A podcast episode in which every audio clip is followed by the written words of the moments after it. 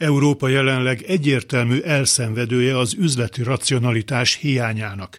Ezt a gondolatot emeli ki több hírportál abból az előadásból, amelyet a Corvinus Egyetemen tartott Hernádi Zsolt, a MOL vezérigazgatója, egyben az egyetemet fenntartó alapítvány kuratóriumi elnöke. Hernádi gondolatmenete szerint a koronavírus járvány idején a gazdasági észszerűséget valóban el kellett felejteni. Gyakorlatilag leállították az üzleti életet, hiszen akkor ember életekről volt szó. De ezt a racionalitást most is sútba dobják politikai megfontolásból, nevezetesen azzal, hogy elítélendőnek minősítik az oroszokkal való üzletelést. Tekintsünk most el attól, hogy itt is emberi életekről van szó, a dolgok pillanatnyálása szerint zömmel ukrán és orosz emberek életéről. Maradjunk abban, hogy a döntés tényleg politikai jellegű, és ezt a szót eleve belengi a tisztességtelenség gyanúja.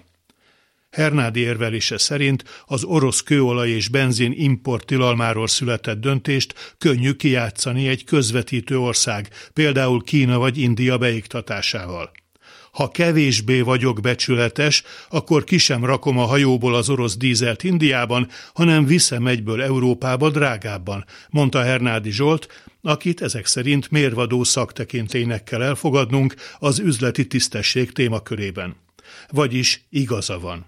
A világon mindig minden jó ügynek voltak élelmes vámszedői mint a 22-es csapdájában az amerikai GH tiszt, aki a pilóták ejtőernyőjét is képes eladni, valamint megbombázza saját alakulatát a németekkel a gazdasági racionalitás jegyében kötött alkú alapján.